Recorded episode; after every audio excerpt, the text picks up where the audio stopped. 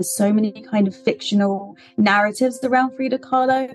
Call it Frida mania. We see her face everywhere. The more I researched her, the more I realized actually there's another story here. And I think there's something even more important than this going on in her works of art. And it actually goes right back to the fact that she originally wanted to be a doctor. It was just on her way back from the school that she was involved in this horrific crash uh, between a bus and a tram, which left her in bed for a year. And this is the point at which, what was she going to do? She couldn't go to medical school anymore. And she knew, right, my hopes of being a doctor are over now. And she used a mirror, which her parents bought for her, to start painting portraits of herself. In painting herself, you can see she's using art as a form of therapy. We need space to create good things. I don't, and I, I do see a lot of artists creating works just for Instagram to fit in the square. Where, you know, there's one thing to have instant success on social media, but I think we should all be trying to create things that will last beyond us.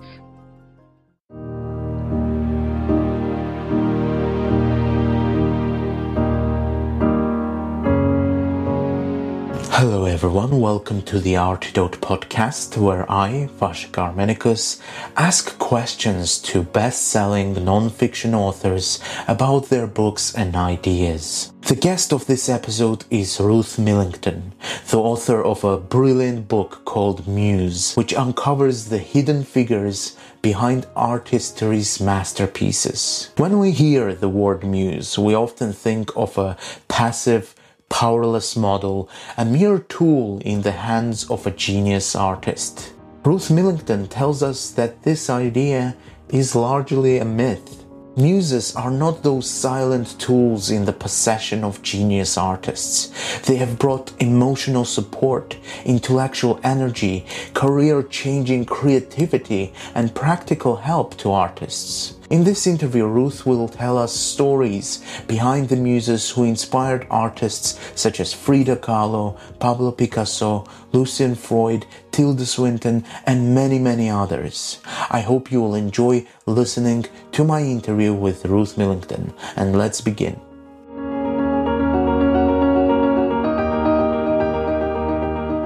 Dear Ruth, thank you so much for coming to my podcast. I'm so excited about this interview and your book. Um, finally, we've made it. uh, for our listeners who do not know, we tried to arrange this interview for or, since early November, and so many things happened. And finally, we are here. Welcome to my podcast. Thank you for coming. Oh, thanks very much for having me. Yeah, as you said, it's taken a few uh, goes to try and get us both together because of travel and snow chaos and illness and all sorts. but yeah, nice to be with you and thanks for your interest in the book Muse. It's such a wonderful book. It's uh, unfortunately our uh, listeners cannot see, but I would recommend everyone to get the hard copy of your book. It's such a wonderful edition with beautiful illustrations. It's just just holding it in, in my hands is such a pleasure and wonderful book and um, it was kind of I felt as if I found gold in uh, my local Waterstones when I stumbled upon your book. You know, uh, a book about muses and explaining the relationship between artists and muses. So I'm so excited to record this podcast and ask you all the questions that my readers and listeners sent in when I shared this book. Um, perhaps should we begin by maybe you can tell a little bit about yourself so our listeners who are not yet familiar with you would uh, find out about you. Yeah, sure. Uh, I always find it funny when people say, you know, what do you do? Is, is always the question at a gallery opening. And it's like, well, I do a hundred different things. Um, I actually originally wanted to be an artist and I went after school to art college and studied uh, on the foundation course, specializing in painting. And I mean, you can see that interest in the book. I primarily talk about paintings. Um, but after a year there, all my lecturers were telling me, listen, you're writing too much here. Can you stop writing so much and get to the studio and do some painting? And then I realized, ah, what I'm interested in is actually the history of art and writing about works past and present. So after the foundation course, I went to do a liberal arts degree. So I did English, classics, and art history at university. And then I specialized in a master's in art history. And from there, went to work in museums and galleries including a very fancy art dealership in Mayfair, where I was responsible for selling million pound paintings to clients. And all of I, all of this has informed the book because that's where I started to realize there's so many stories in the history of art which haven't been told, and artist names that people don't know. So for every kind of Monet impressionist, there's you know ten more minor impressionists who we haven't heard of. So yeah, that kind of that's been my journey. And now I work at Sotheby's Institute of Art, where I manage the career service, giving advice to our students on master's courses about careers in the art world, helping them get jobs and internships. And then, of course, I'm doing my research and my writing on Muse and other books as well. but this is the one we're talking about today. It's clearly like your career and what you do is cannot be confined into one box. You know, it's obviously it's related all to art, but it's so spread out into different parts of the art world. Um, sounds really interesting. And now, um, obviously, we are going to talk about muses, and I, I cannot ask about your own muse. What was, well, first of all, what, what or who was your muse? Used to be interested in art so much, you know, first of all, to want to become an artist yourself and then uh, to start writing? What, who was your muse or what was your muse? I'd say two things. First of all, the landscape. And people always ask, you know, does a muse have to be a person? And I say absolutely not. Um, if you think about the Impressionists and the, la- the great landscapes which they painted, we all need some form of inspiration. For me, I've always loved painting the landscape and I've lived in lots of different places. I actually grew up in Bermuda and loved that kind of tropical landscape, um, more so than, than the British one. And I'm always interested in different climates and locations and how who we are is kind of wrapped up in place as well. Mm. So I'd say landscape, but also beyond that, two teachers of art. And I think credit to them really because they kind of brought out i mean i was already interested in art but through their lessons i felt this kind of freedom to express who i was. And from the start really we were exploring art history as part of the practical art lessons. And when i was 11 a great art teacher we did a project with him on picasso and I just spent hours and hours copying his pictures and then making my own portraits of my face in a cubist manner. And uh, he said to me then, "Oh, you know, you're actually really good at drawing," and yeah, just spent more and more time in the art department really. And you know, I faced a lot of people saying, "Don't do art. It's not, you know, it's not a proper subject. It's not a serious subject." But I couldn't help it. I was hooked. It's like a drug to me. I have to be. I have to do something creative every day to feel good. Sounds interesting. What uh, I didn't know, obviously, that you grew up in uh, Bermuda. You said it's interesting how the environment and the nature influences us in terms of uh, where do we feel comfortable, what inspires us. You divide your book into several categories of muses that an artist can have. As you said, it doesn't have to be a person or it can be anything, you know, that inspires you. And the categories that you explore just couple of them to let our listeners know is the first one is the artist as a muse. And in that category, we find Dora Maar, also the self as a muse. Uh, in this case is Artemisia Gentileschi. My question, I was wondering if you could say, uh, tell us a little bit how did you decide to divide your book why is it uh, divided into the types of muses how did you decide what what to include, what to exclude. Could you tell a little bit about this? Joan Didion said it really well. Writing fiction is like making a watercolor painting. And you see where the marks take you and you're free to express yourself. But writing nonfiction is like making a sculpture and you chip away and you chip away and you sculpt and you carve and you kind of hone your art there. So Muse was kind of like this, the process of deciding which muses went in and which sections to include. And at the start, I had a long list of 60 muses, maybe more even. There's still that working document on my laptop uh, in case there's ever a muse too. But yeah, there was, you know, there were 60 who I could have written their stories really.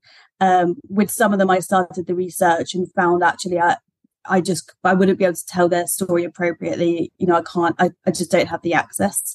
So, for example, the Taj Mahal, I was interested in the story about the woman buried there. It's a tomb for her and her story, but I just I couldn't get enough information to tell that really truthfully. Whereas with the ones that went in, there were enough kind of there was original material which I could look at. There were diaries or journals. So that kind of helped influence who went in. But also, I wanted to make sure that there were a real variety of muses of different genders and races from different cultures, different periods of art history, because this concept of the muse has always been there in art history. So it really needed to span that kind of breadth of what we find in museums and galleries today and then I began to play around with these different sections. And some it was really obvious, you know, we absolutely have to have artists as muses because so many artists have worked as mu- mutual muses with others.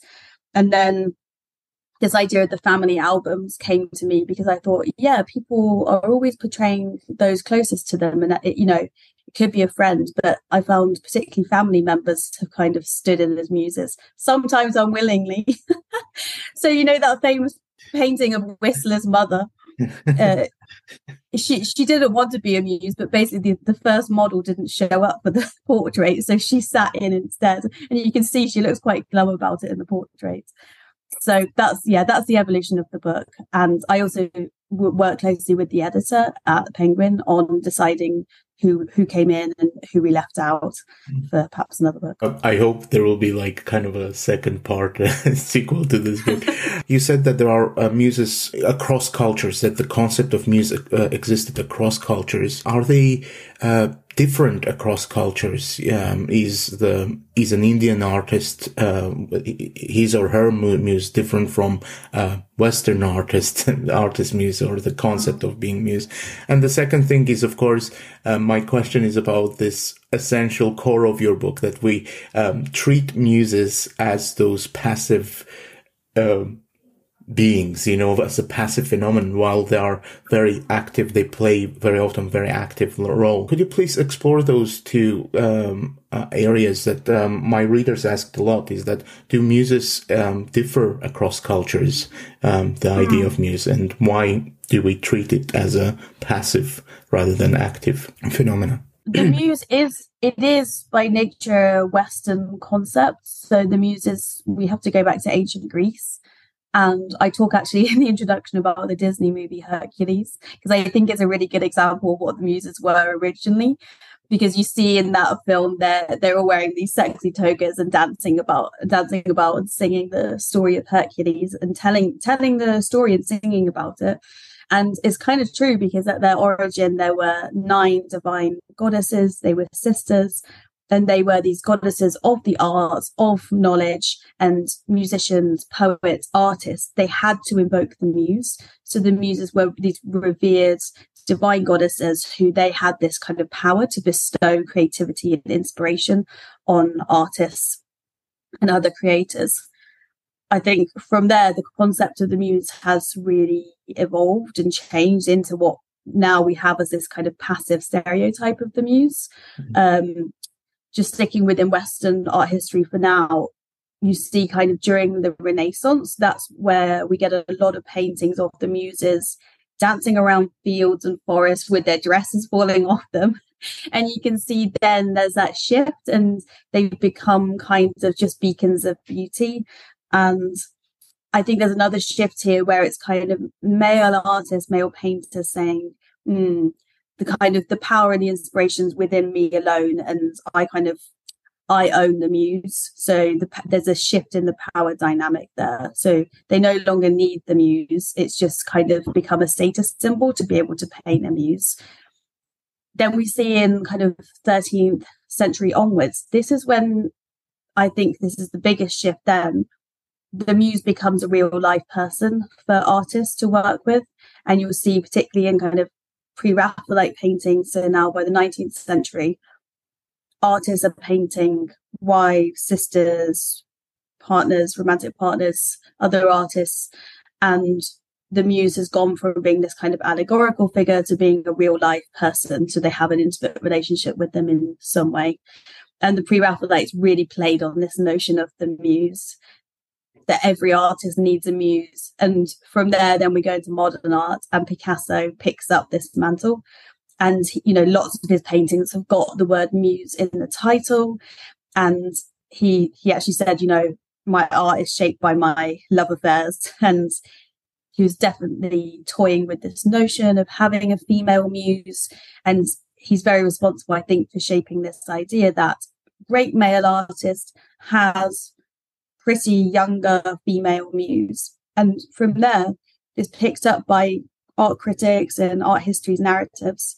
Mm. And then, you know, beyond that, kind of popular culture, books, films, we see this notion of, you know, the fact that this muse kind of belongs to an older male great artist and they're lucky to be inside his studio. We we see this idea really has become crystallized. Mm. In terms of other cultures, there's no concepts quite like that kind of concepts in back in ancient Greece of the divine goddesses, but obviously there are goddesses of the arts in other cultures. None of them, I would say, are you know straightforward equivalent of the muse. But you know, the arts, everybody takes inspiration from other cultures, and you can see that's kind of been passed between and across borders now, particularly with contemporary artists. A lot of them do actually I think, play with notions of the muse as being Western and shaping it from their lens and their point of view. So I write a lot about um, Chinese artist Pixy Liao, a photographer, and she actually works with her boyfriend Moro, who's Japanese, and the two of them are not only playing with ideas that oh the muse should be female because in their case the muse is Moro who's male, but also notions that the muse has to be a Western person, and they they wrap their photos are fantastic, but they wrap Moro up as a sushi sushi roll mm. with bedding on a bed in their apartment to kind of poke fun at notions of the muse and the fact that it is always a, a young Western woman, which is not the case. Um, so yeah, absolutely, it exists globally now and in lots of different iterations. It's interesting that how the concept of the muse changed all, over the centuries, as you mentioned, you know, and uh, when you uh, described Renaissance muse, I had a feeling as if in during the Renaissance time, as if the concept of muse has been simplified a little bit more, like mm. as you described that uh, you, that they started picturing them as those dancing, tameable uh, creatures phenomenon. I, from my perspective, I feel as if it is a simplified version uh, of the concept of the muse. It, um, muse yeah, is more complex. Exactly. And we imagine Renaissance period uh, that you know it's kind of the opposite way that when everything got more interesting, more complicated, when uh, from what you describe, it kind of got more simple. Yeah, they. I think they lost kind of their individual characteristics. So in paintings of the muses, you see they all just look quite um, similar. You know, nine very attractive women with long flowing dresses with hair, you know, the hair flowing about in the wind, dancing in the springtime. As opposed to if you go back to ancient art, you could find, you know, even on temples, sculptures and friezes of the muses, and each of them are holding different instruments. So, for example, Clio, Muse of History, you'll always find her with the scroll in her hand, mm. showing, ah, uh, yes, she's recording history, and that's what she's known for. Mm. So if you go back, you can uh, easily identify actually all of the different muses by the objects that they come with. And that's that's why I had to write about Artemisia Gentileschi because she plays with this symbolism of the muse in, in a lot of her paintings, including Clio, Muse of History. She does a, a painting on that title and subject. Since we, are, we mentioned uh, Artemisia so many times, for our listeners who might not be familiar uh, with her and her art, why uh, did you include her in, in, in your book? Why, why is she important? Um, uh, if you could, could tell her story. There, there were lots of women artists who I was kind of weighing up whose story should I tell in this section on an artist taking themselves as their own muse. So many great examples, but for me, Artemisia Gentileschi does it the best. Mm. and in the Renaissance, there was this saying that every great artist paints himself. Mm. And you can see the problem with that phrase. But at this point in history, small handheld mirrors have become available. So a lot of artists did begin to paint themselves at work in their studios showing, oh, you know, I'm a great painter here. This is where the mystery happens. Look at me. I'm artist and also my own muse. And Artemisia Gentileschi, she's kind of taking on all these male painters showing themselves as great creators in the studio. She's saying, well, yes, I'm a woman. and I can do this too. But she does it in a very clever way because she's not simply kind of emulating what they're doing, but she's kind of playing with tools and symbolism and allegory of the muse because she's well aware that the muse is seen as female and that an artist is seen as male. So she's kind of blending all this symbolism together. So a good example of this is she's done a she she made a painting of herself as the allegory of painting. So at this point there there was a kind of famous handbook which had lots of different um, symbols. So there was lots of different allegories, like the allegory of music or the allegory of painting. And painting was always seen in the form of a woman with dark brown hair, it was long, flowing. She always wore a gold chain around her neck. So in her painting, Artemisia Gentileschi is showing herself as this allegory of painting mm-hmm. because she can be, because she's a woman, but she's also showing herself, you know, in her own studio, really hard at work. And I, I love the depiction of this allegory of painting because a lot of men have painted um, this same allegory as a kind of sexy woman lounging around on a bed, like kind of holding a palette in one hand, but there's obviously they're not using it to make a painting, they're just there for decoration. Artemisia Gentileschi's version, she is leaning forward towards that canvas. You can almost see sweat on her brow, and she's showing. This is hard work. Being a painter is really difficult, and particularly for a young woman like herself, because at that point she couldn't um, attend any formal academies for training. And as is the case for many women artists, they only made it because, you know, someone in the family would teach them. So in her case, her father was a great painter and he taught her how to paint. And a, a really important point about her story uh, I mean, she overcame these kind of really practical odds as a young woman, not being able to access academies. But then her father brought in one of his friends to teach her painting as well. And this man raped her. And so she also had to go through such trauma. And I think after this has happened, you see in her paintings this real shift where there's a lot of violence towards men.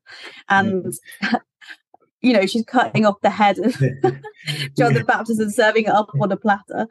Um, and she's taking all these biblical subjects where normally women are kind of passively watching on.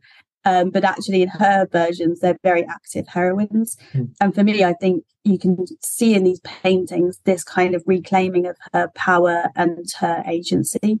And, you know, I think that's also important that she was portraying herself and using herself as her own model for a lot of these paintings as well. Mm. So I think her story is one of absolute survival against the odds, really. So All the paintings that you mentioned here will be included on your page, so um, they can go and look at uh, uh, at the artworks that you mentioned. What I liked about uh, your description of Artemisia Gentileschi is the that it shows that um, while other artists were very driven by their ego, her muse was more pure. It was like a true expression of the truth that she sees. There was no this showing off, not um, taking uh, uh, the ability to be an artist for granted that many other male artists uh, didn't ha- uh, didn't have to struggle with. I found her story to be very inspiring. You also mentioned Picasso's inspiration, Dora Maar. She falls into the category of her being an artist herself and inspiring Picasso. And you focus the chapter on uh, famous Guernica painting. I didn't know. I read. I cannot say that I read a lot about that painting. I'm not an art historian, but I knew about this painting, explored it, but I didn't know her role that she played mm-hmm. um, in, in that uh, in making that um, epic kind of painting that up till today shocks uh, the viewers when uh, when when you see it. Uh, what was Dora Maar's contribution to famous Guernica to our listeners who might not yeah. know about because I didn't know about. And how is it possible to miss such a key person who plays such a role in the painting? Uh, you know, how is it possible? I just like couldn't believe it. I think in art history, we we all love this idea of genius and the one talented person, but most artworks are created in collaboration in some way, or they're based on having a great teacher or great influences, you know, practical help. I was just hearing recently about uh, Marcus Rashford, the footballer, and how when he was little, his mum took him on the bus to football training. This took hours out of her day. She took him to football training every day. You know, without his mum, he would not be the footballer he is today. But we don't hear her story or hear her name. We just see, you know, this one kind of superstar on the field. But, you know, behind all of these great stars, there's they, they they've needed other people. Mm-hmm. And the same is there for Picasso and I think you know he he was great at kind of branding himself this solo genius, and he made lots of paintings of himself in his studio, kind of showing this is where the magic happens. And I think he was also responsible for kind of writing out the contributions of lots of women, and particularly Dora Maar. And I knew that she'd had an influence on his style. But when I started digging around in her story, I couldn't believe actually how much impact she had on not just his style but also his subject matter. So for your listeners, the they met in Paris in 1935 in a small cafe. Um, it Uh, lots of narratives always say that you know the, the muse wants to be found and you know they were plucked out of obscurity by this great artist. In fact with dora maar she wanted to meet picasso. At this point she was a young artist really talented. She was part of the surrealist movements. She was considered a rising star in their group. She was exhibiting with them. She was also a fashion photographer and had her own studio and was commercially really successful working on really big campaigns for big brands in the city. Um, and and she put herself kind of in in the way of Picasso, and at this cafe they they met, and then that's when they started this both personal and artistic relationship.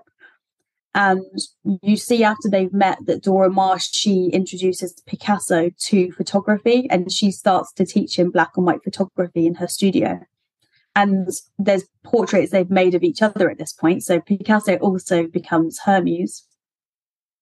And you can see the influence of black and white photography clearly on Picasso's paintings because he leaves behind this, you know, beautiful bright palette which he used used in the years before and moves towards a monochrome Im- imagery, including in Guernica, which is in black and white.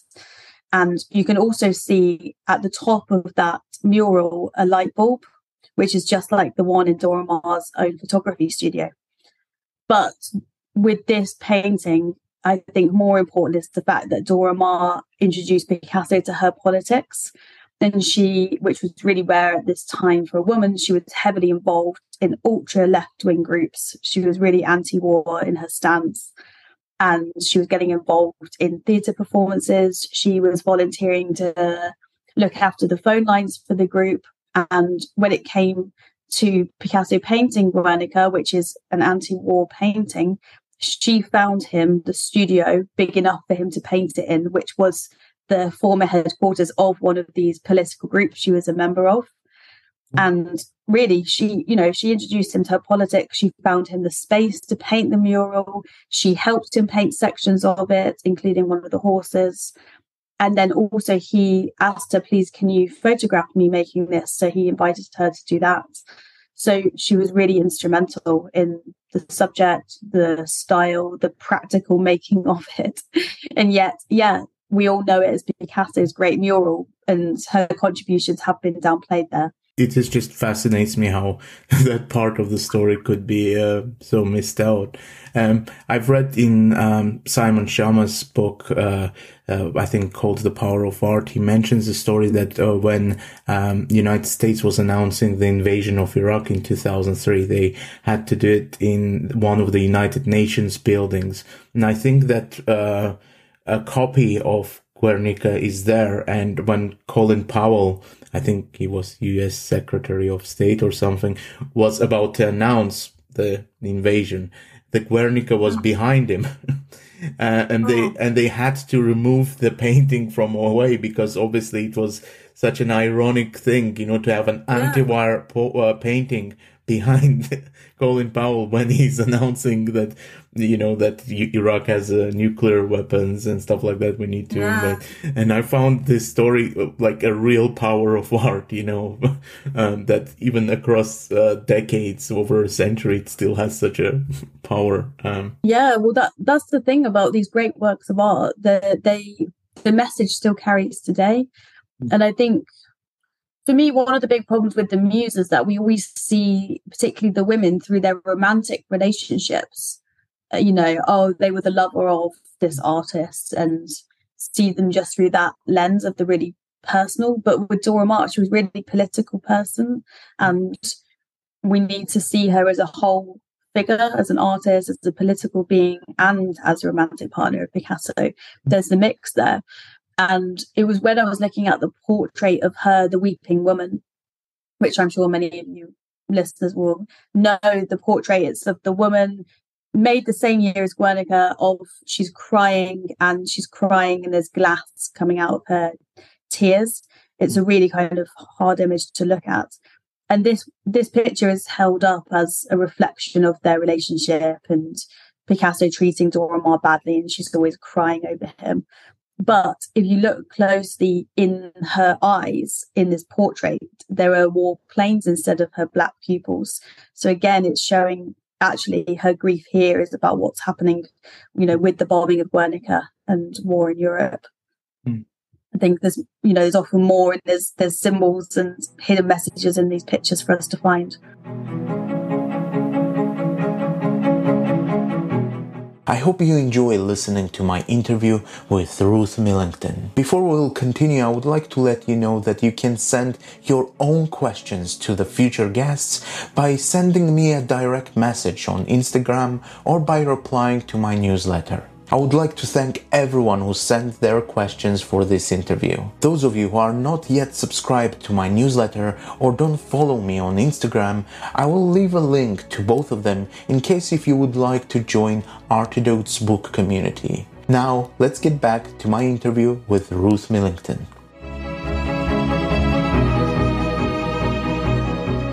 Of course, I cannot not ask you about Frida Kahlo here because her story is also incredible. I think like uh, the pain that she's gone through, you know, and how she found inspiration in pain. It's such a it's strange to say, but it's such an inspiring story, you know, of like overcoming. Could you please tell a little bit about her muse and why um, her muse is also unique? Yeah, so the Frida Kahlo chapter I was really looking forward to writing it. I mean, she had to go in because she's such an iconic artist who's mm-hmm. taken herself as her own muse.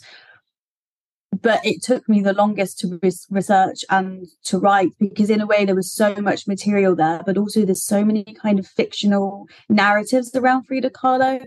Call it Frida Mania. We see her face everywhere, mm-hmm. and she's held up as this icon of fashion. And you know, she was obviously celebrating in these portraits of herself you know, or deconstructing notions of gender. She would, you know, paint that monobrow, which we all know is really famous now.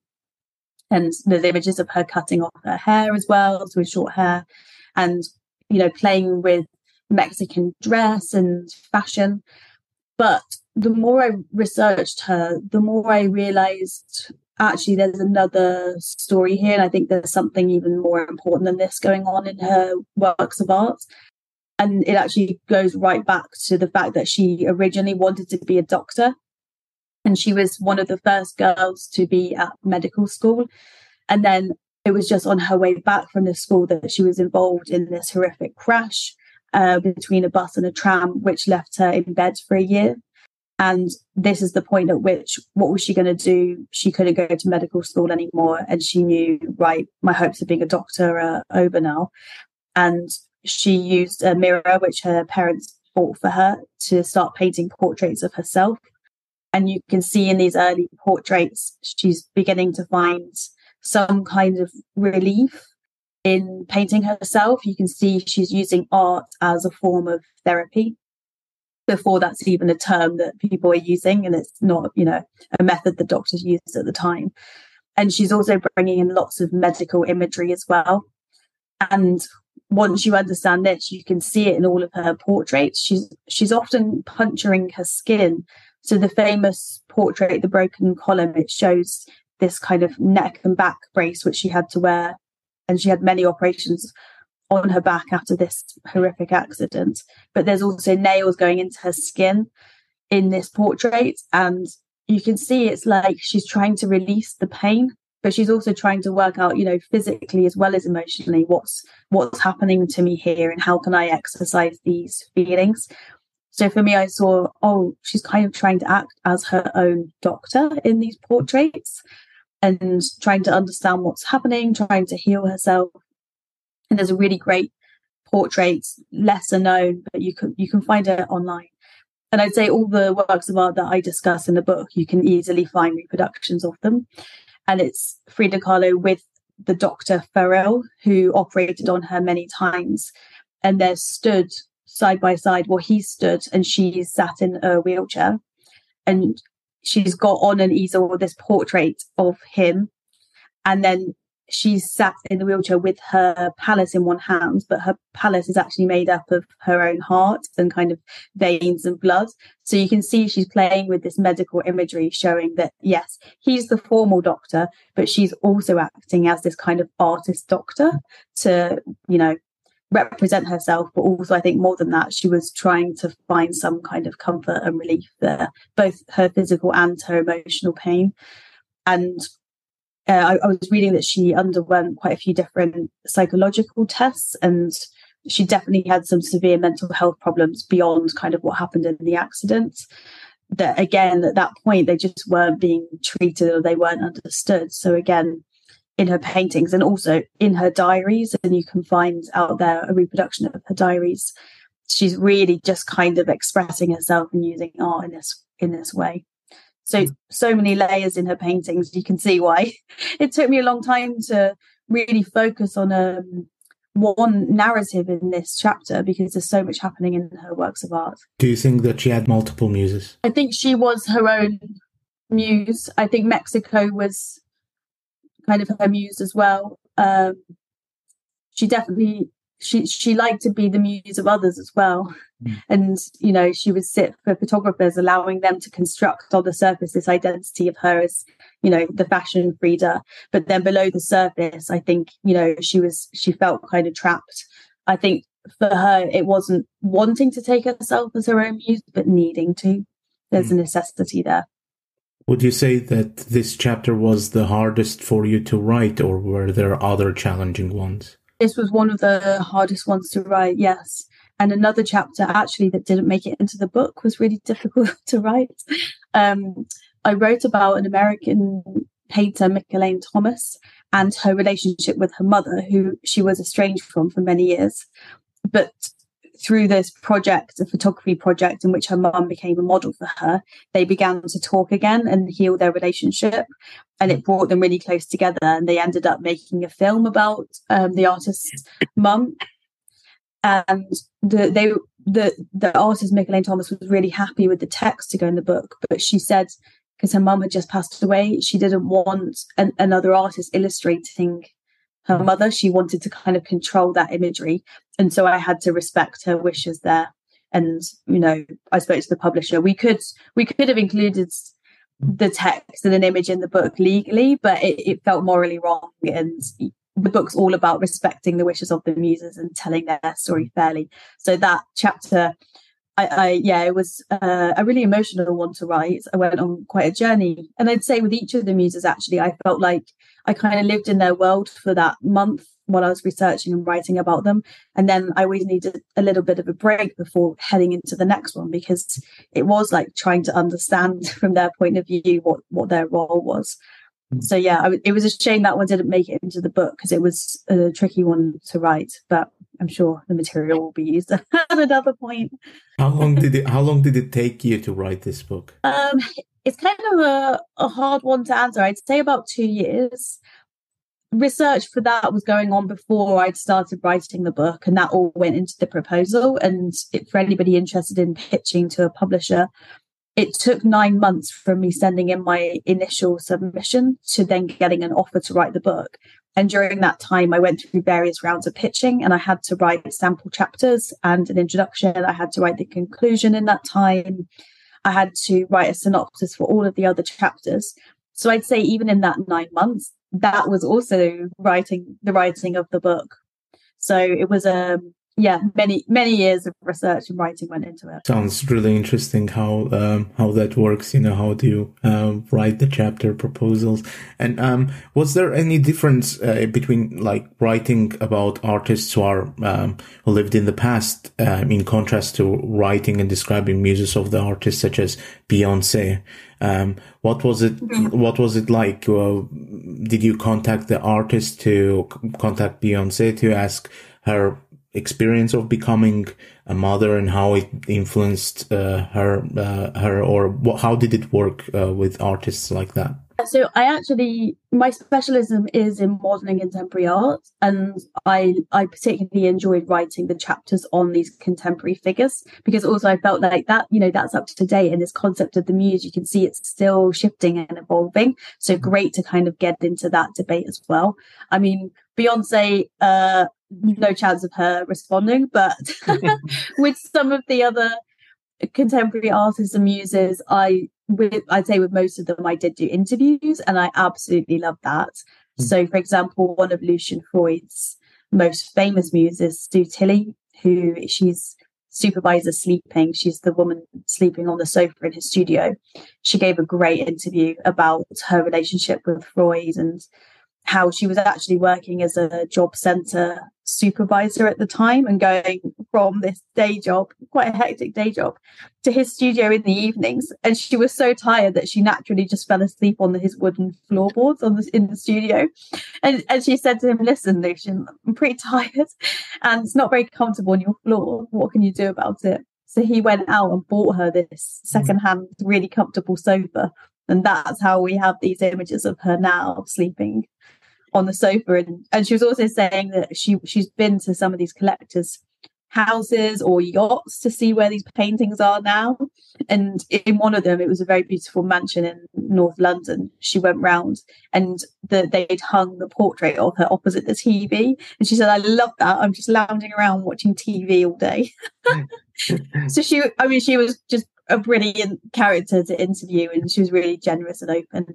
And i interviewed artists as well. So the fashion photographer Tim Walker, mm. he told me all about going to Mexico with Tilda Swinton for two weeks, where they did a photo shoot, and he he he was really eloquent in speaking about how for him there's a difference between a model and you know anybody can be a model and come to a set and be told what to do and a muse who brings something to the photo shoot mm. and will what he says meet him halfway in that portrait. And he says he, he refers to it as a handshake between the artist and the muse, where they're both sharing something and coming together in this collaboration.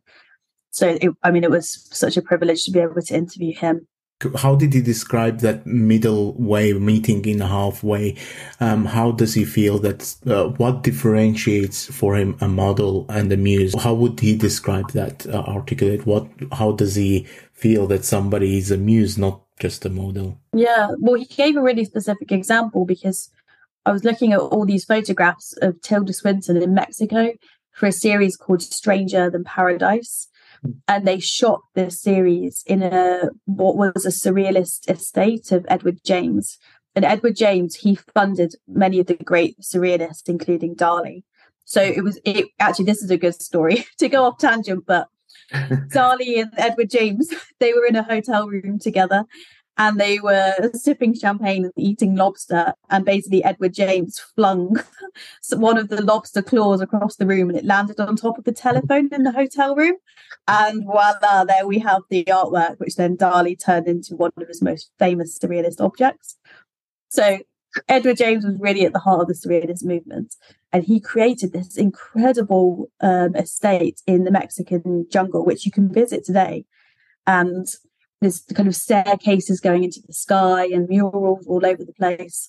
And Tilda Swinton, she is interested in surrealist art. So, in terms of their collaboration between the collaboration between her and Tim Walker, he said she's the one who came up with the concept and the idea to recreate some of these surrealist characters from the murals around the estate. and they worked closely together on kind of storyboarding and concepts and what kind of outfits was she going to wear. So the vision for the whole photo shoot also came from Tilda Swinton. Mm. And then he also talks about the fact that she's an actress and she brings that presence and that understanding of how to perform to the photo shoot. So he'll say, you know, I want you to, you know, stand over here. You know, the light here's great. But then he said, you know, she would always bring something to it. She would bring, he says, particularly timing, she'd be great. She could step into that, into the space, into the role, and just kind of instinctively knew how to mm-hmm. perform for the camera. And he said they, you know, they had also just a fantastic time making the series together. Sounds like a really surreal two weeks. it sounds so interesting. It's just like sometimes you want, you wish you could be the fly on the wall just to see how everything that. Definitely. Especially that, yeah, those two weeks in this jungle. I don't know what they got up to, but it sounded fantastic. Since you've written about and described the life so, of so many muses, if um, if an artist uh, would uh, would have asked you like, what are your key takeaways of how how to find muse, how to meet muse, um, how to start a relationship with your muse. What what kind of things you've noticed when you were writing this book? What kind of advice would you give to a, an artist of embracing the muse like Frida Kahlo embraced her pain and um, or mm. uh, as Tilda Swinton wasn't just um, you know model she was um, collaborating with the with the photographer. So uh, what would be your advice to an artist? Like how to build a relationship with the muse? The relationships throughout the book they're also varied. There's no one model for it. But if there's something that is the constant is that there was there was a kind of integrity to each of the relationships and meaning.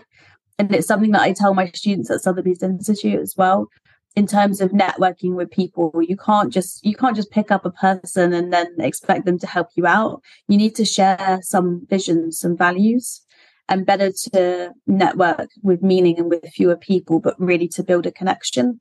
And for me i always meet the greatest people who become friends at events you know like a book launch or a gallery opening or something where I've gone because I'm interested in that. And then the people I meet there are going to be like minded. So we're going to share some interest or maybe some political view that's the same from the start.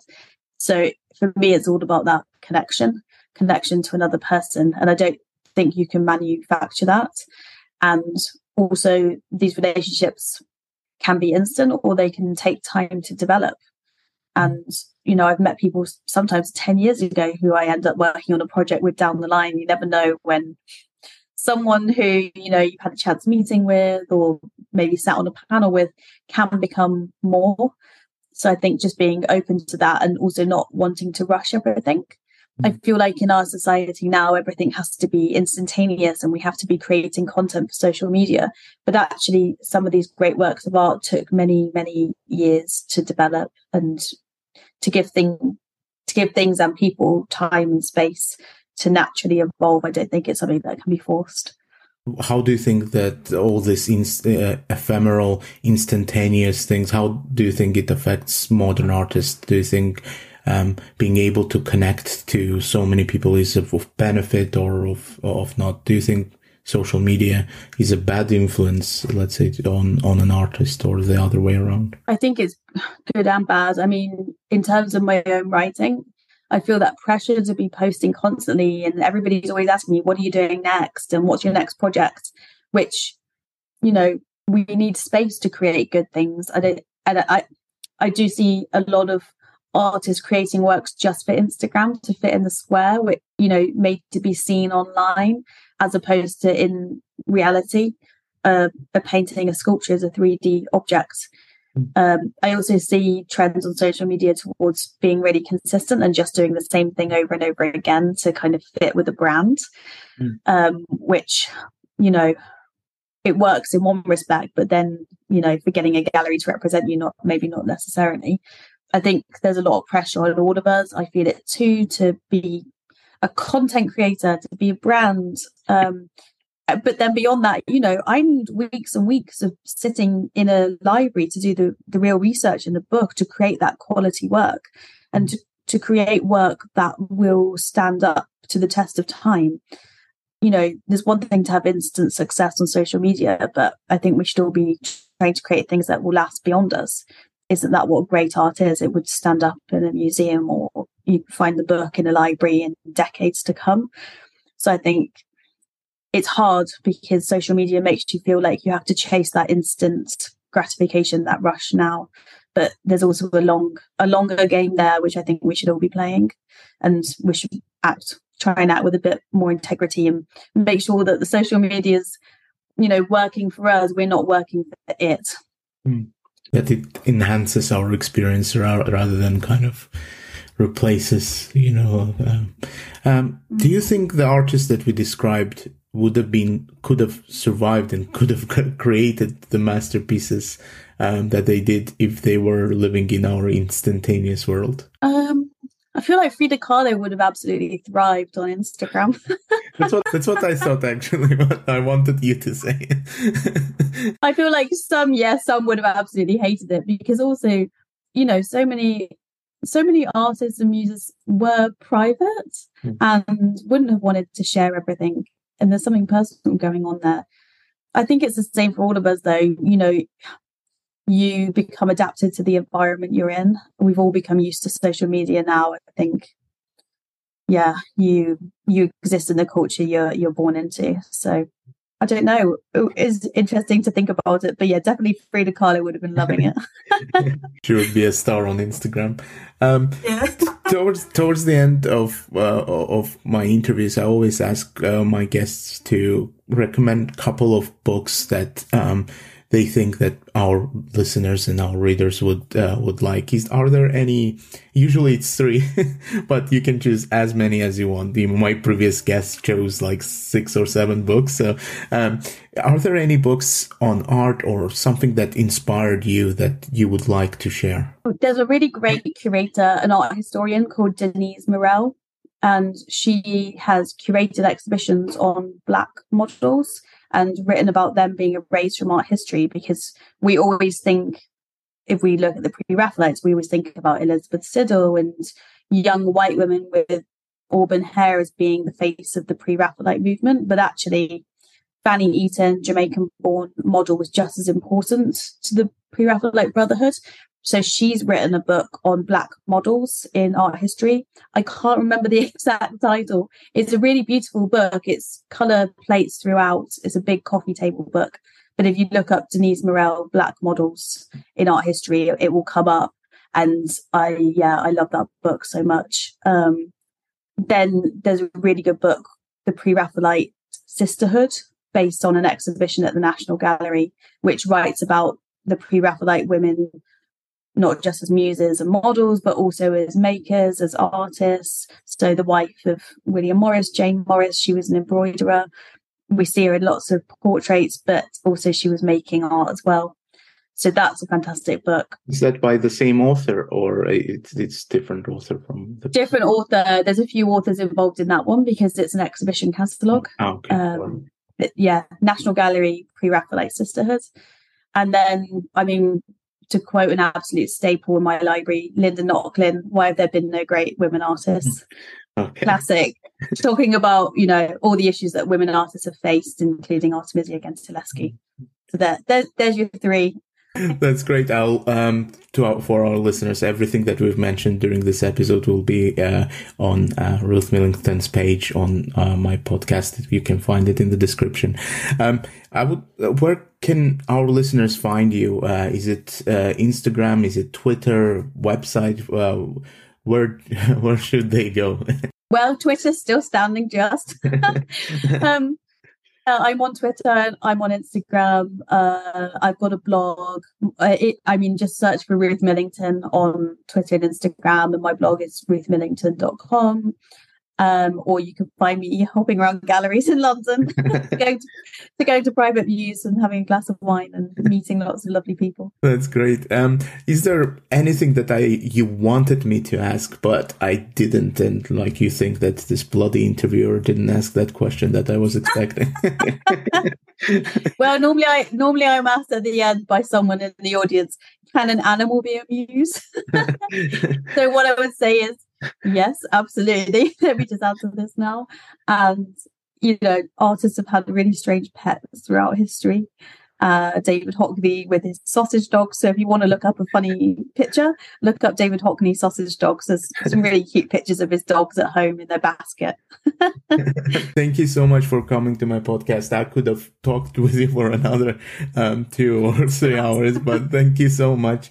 Um, I wish you all the best with the future projects. I hope social media won't uh, rush you a lot, you know, the deadlines and will allow you to, um, you know, take your time and do your research as much as you want. Thank you once again um, uh, for coming to my podcast.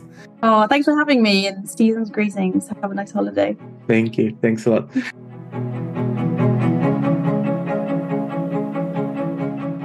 I hope you enjoyed listening to my interview with Ruth Millington. You can find the link to her book in the description of this episode. I think it is one of those books that you need to have and hold in your hands. I think the ebook version doesn't give you the full appreciation of wonderful illustrations and wonderful design and generally the whole experience of the book. So I would really recommend you to get the hard copy of this book. I would also like to mention that Ruth has a great website where she posts her pieces on art history. You can also follow her on Twitter and Instagram.